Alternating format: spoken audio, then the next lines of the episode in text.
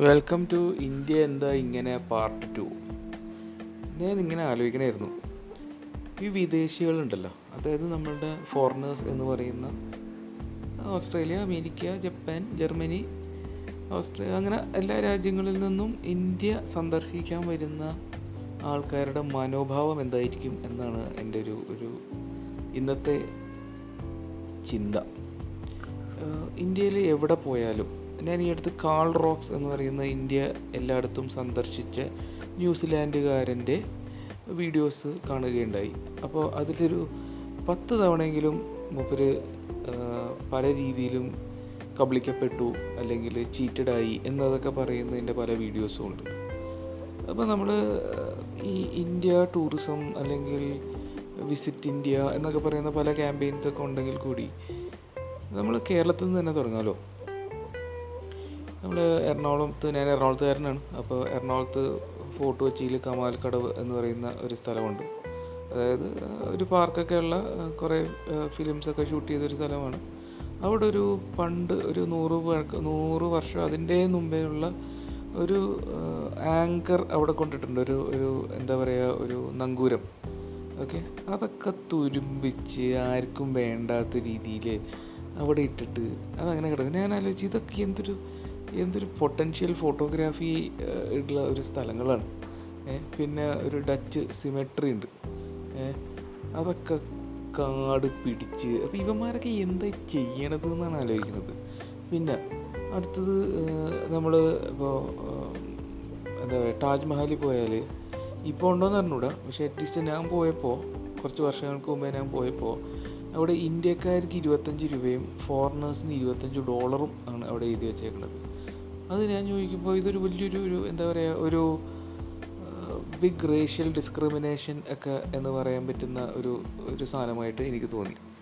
പിന്നെ നമ്മൾ അറിയാതെ ഡൽഹി എയർപോർട്ടിൽ ലാൻഡ് ചെയ്ത് ഒരു അല്ലെങ്കിൽ നമ്മൾ നമുക്കറിയാം. പക്ഷേ ഒരു ഫോറിനർ എന്ന നിലയ്ക്ക് ഒരു ഡൽഹി എയർപോർട്ടിൽ ലാൻഡ് ചെയ്തിട്ട് അവൻ പുറത്തിറങ്ങിയാൽ അവനെ ഒരു പത്തിരുപത് ടാക്സിക്കാർ വന്നിട്ട് ഞാൻ കൊണ്ടുപോകാം ഞാൻ കൊണ്ടുപോകാം ഞാൻ കൊണ്ടുപോകാം ഇത് ലോകത്ത് വേറെ ഒരു രാജ്യത്തും കാണില്ല ഈ ഞാൻ കൊണ്ടുപോകാം എന്ന് പറഞ്ഞാൽ ഞാൻ നിന്നെ കൊല്ലം പോകണേണ് ഞാൻ നിന്നെ കബളിക്കാൻ പോവുകയാണ് ഞാൻ നിന്നെ ചീറ്റ് ചെയ്യാൻ പോവുകയാണ് അപ്പോൾ എന്റെ ഒപ്പം എന്ന് പറയുന്ന ഒരു ഒരു ആറ്റിറ്റ്യൂഡാണത് കാരണം മീറ്റർ ഇല്ല തോന്നണ റേറ്റ് കിട്ടും തോന്നണ റേറ്റ് മേടിക്കാം പിന്നെ വാദിക്കാം ഇല്ലെങ്കിൽ അവനെ തെറി വിളിക്കാം അവനെന്താ നഷ്ടം?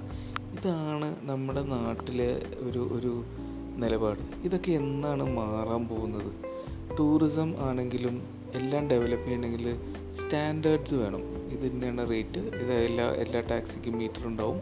അല്ലെങ്കിൽ പ്രീപെയ്ഡ് ടാക്സി ഉണ്ടാവും. പ്രീപെയ്ഡ് ടാക്സിയിൽ കൊടുക്കുക. ഈ പ്രീപെയ്ഡ് ടാക്സി എന്ന് പറയുന്നത് തന്നെ എനിക്ക് തോന്നുന്നു ഇന്ത്യയിൽ മാത്രം കാണാൻ പറ്റുന്ന ഒരു പ്രത്യേക ഒരു കാറ്റഗറിയാണ് ബാക്കി ഏത് രാജ്യത്താണെങ്കിലും ഇങ്ങനത്തെ അതായത് ടൂറിസം ടൂറിസം നിലപാട് കൊണ്ടുപോകുന്ന ഒരു രാജ്യങ്ങളാണെങ്കിലൊന്നും ഇങ്ങനത്തെ ഒരു പരിപാടിയും ഇങ്ങനത്തെ അക്രമമൊന്നും കാണൂല. പറഞ്ഞിരിക്കവേ ഞാൻ പ്രാഗ് എന്ന് പറയുന്ന ഒരു സ്ഥലത്ത് പോയപ്പോൾ അവിടെ ഇതേപോലെ ഒരു ഒരു ചെറിയൊരു അനുഭവം ഉണ്ടായി. എന്നിരുന്നാലും വേണ്ട എന്ന് പറഞ്ഞാൽ കഴിഞ്ഞു. പക്ഷെ ഇവിടെ പോലെ പിന്നെ വന്ന് വന്ന് വന്ന് വന്ന് നമ്മളെ പിറകിൽ വന്നിട്ട് ഒന്ന് ഗെറ്റ് ഔട്ട് പോകുമോ എന്ന് പറയുന്നത് വരെ നമ്മളെ പിറകിൽ വരുന്ന ഒരു അനുഭവമാണ്. ഇതൊക്കെ ഏറ്റവും കൂടുതൽ നമ്മൾ കണ്ടിട്ടുള്ളത് ഡൽഹി ബോംബെ ബോംബെയിൽ കുറവാണ്. ഡൽഹി ചെന്നൈ ഒക്കെ ഇവിടെയൊക്കെ ആളിങ്ങനെ നമ്മളെ ഇങ്ങനെ വാലിപ്പിച്ച് കൊണ്ടുപോകും. ഇതൊക്കെയാണ് എന്റെ ഒരു അനുഭവം. പിന്നെ രണ്ടാമത് പറയുന്നത് എന്തോരം എന്തോരം പൊട്ടൻഷ്യൽ ഉള്ള ഒരു നാടാണ് നമ്മളെ നമ്മുടെ കേരളം തന്നെ. കേരളത്തിൽ മൂന്നാർ പോകുമ്പോൾ അവിടെ ഒരു ഗവൺമെന്റിന് തന്നെ ഒരു സ്ഥലം ഏറ്റെടുത്തിട്ട് ഒരു വ്യൂ പോയിന്റ് എന്ന് പറയുക. അവിടെ എന്തെങ്കിലുമൊക്കെ ഒരു ഒരു ടെലിസ്കോപ്പ് വെക്കുക. അത് കാണുന്നതിനൊരു പത്ത് രൂപ അമ്പത് രൂപ വോട്ടവർ വെക്കുക. പൈസ കൊടുത്തിട്ട് കയറിയാൽ മതി.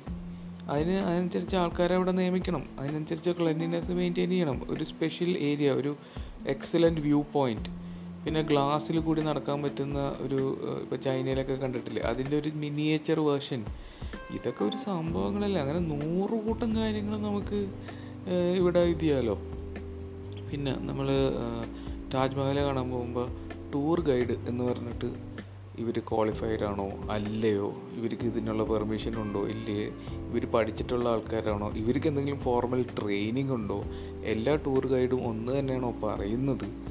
ഇങ്ങനെ ഒരു സ്കീംസോ സിസ്റ്റംസോ ഒന്നുമില്ല.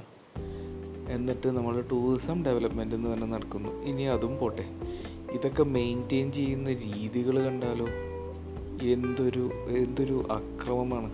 എന്തൊരു ഡിപ്ലോറബിൾ പ്ലേറ്റ് അതിന്റെ മലയാളം വാക്ക് എനിക്ക് കിട്ടാത്തതുകൊണ്ടാണ് കേട്ടോ.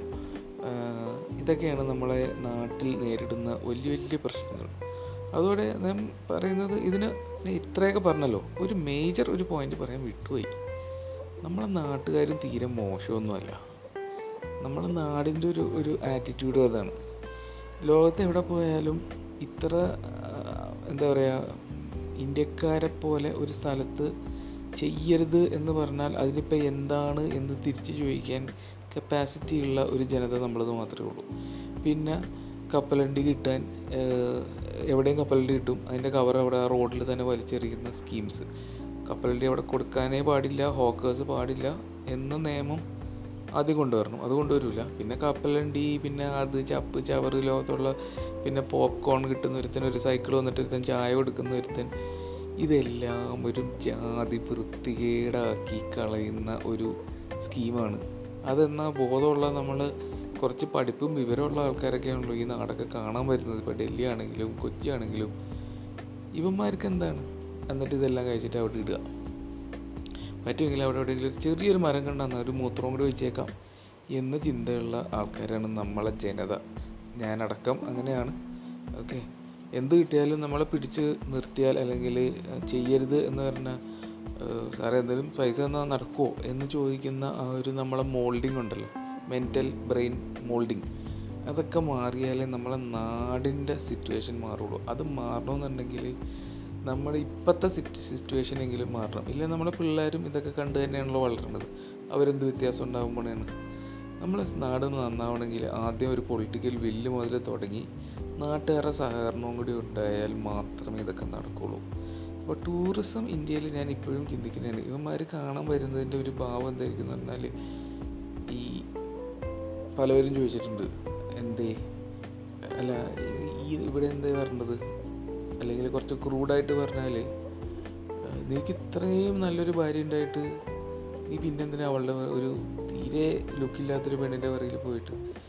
അപ്പോൾ അവൻ പറയും "ആഹ്, എടാ എല്ലാ ദിവസവും നമുക്ക് എന്താ പറയുക എല്ലാ ദിവസവും നമുക്ക് ബിരിയാണി കഴിക്കാൻ പറ്റില്ലല്ലോ ചില ദിവസം കട്ടൻ ചായയും കുടിക്കാൻ തോന്നുമല്ലോ. എന്ന് പറയുന്ന ഒരു ഒരു അനുഭവം കൊണ്ടായിരിക്കാം ഈ പറയുന്ന ഫോറിനേഴ്സൊക്കെ നമ്മുടെ നാട്ടിൽ വന്നിട്ട് തല്ലുകൊള്ളാനും അല്ലെങ്കിൽ പറ്റിക്കപ്പെടാനും അല്ലെങ്കിൽ ചെളി കൂടി നടക്കാനും ഒക്കെ ഒരു ഒരു അനുഭവം എക്സ്പീരിയൻസ് ചെയ്യാൻ വേണ്ടിയായിരിക്കും വരുന്നത്. അല്ലെങ്കിൽ പിന്നെ കൊതുകടി കുത്താനും പറ്റുമെങ്കിൽ ആക്സിഡന്റ് ആവാനും. പിന്നെ എന്ത് സേഫ്റ്റിയാണ് എന്ത് സുരക്ഷിതമാണ് നമുക്കുള്ളത്? ഞാൻ പറയാലോ നമുക്ക് ഇസ്രായേൽ പോകുന്നതും അല്ലെങ്കിൽ പാലസ്റ്റീനിൽ പോകുന്നതും ഇന്ത്യയിൽ ഉത്തർപ്രദേശിൽ പോകുന്നതും തമ്മിലൊന്നും വലിയ വ്യത്യാസം ഇല്ല എന്നുള്ളതാണ് എന്റെ ഒരു കാഴ്ചപ്പാട്. അതോടെ ഇന്നത്തെ പോസ്റ്റ് പോഡ് പോഡ്കാസ്റ്റ് കഴിയുന്നു. കേട്ടവരിൽ എല്ലാ ആർക്കെങ്കിലും എന്തെങ്കിലും അഭിപ്രായം ഉണ്ടെങ്കിൽ പറയാം. ഇതൊക്കെ ഒരു എന്താ പറയുക ഒരു പോഡ്കാസ്റ്റിന്റെ തുടക്കങ്ങൾ മാത്രമാണ്. മേ ബി നന്നാവാം. നിങ്ങൾക്ക് എന്തെങ്കിലും അഭിപ്രായം ഉണ്ടെങ്കിൽ ഡെഫിനറ്റ്ലി പറയുക. താങ്ക്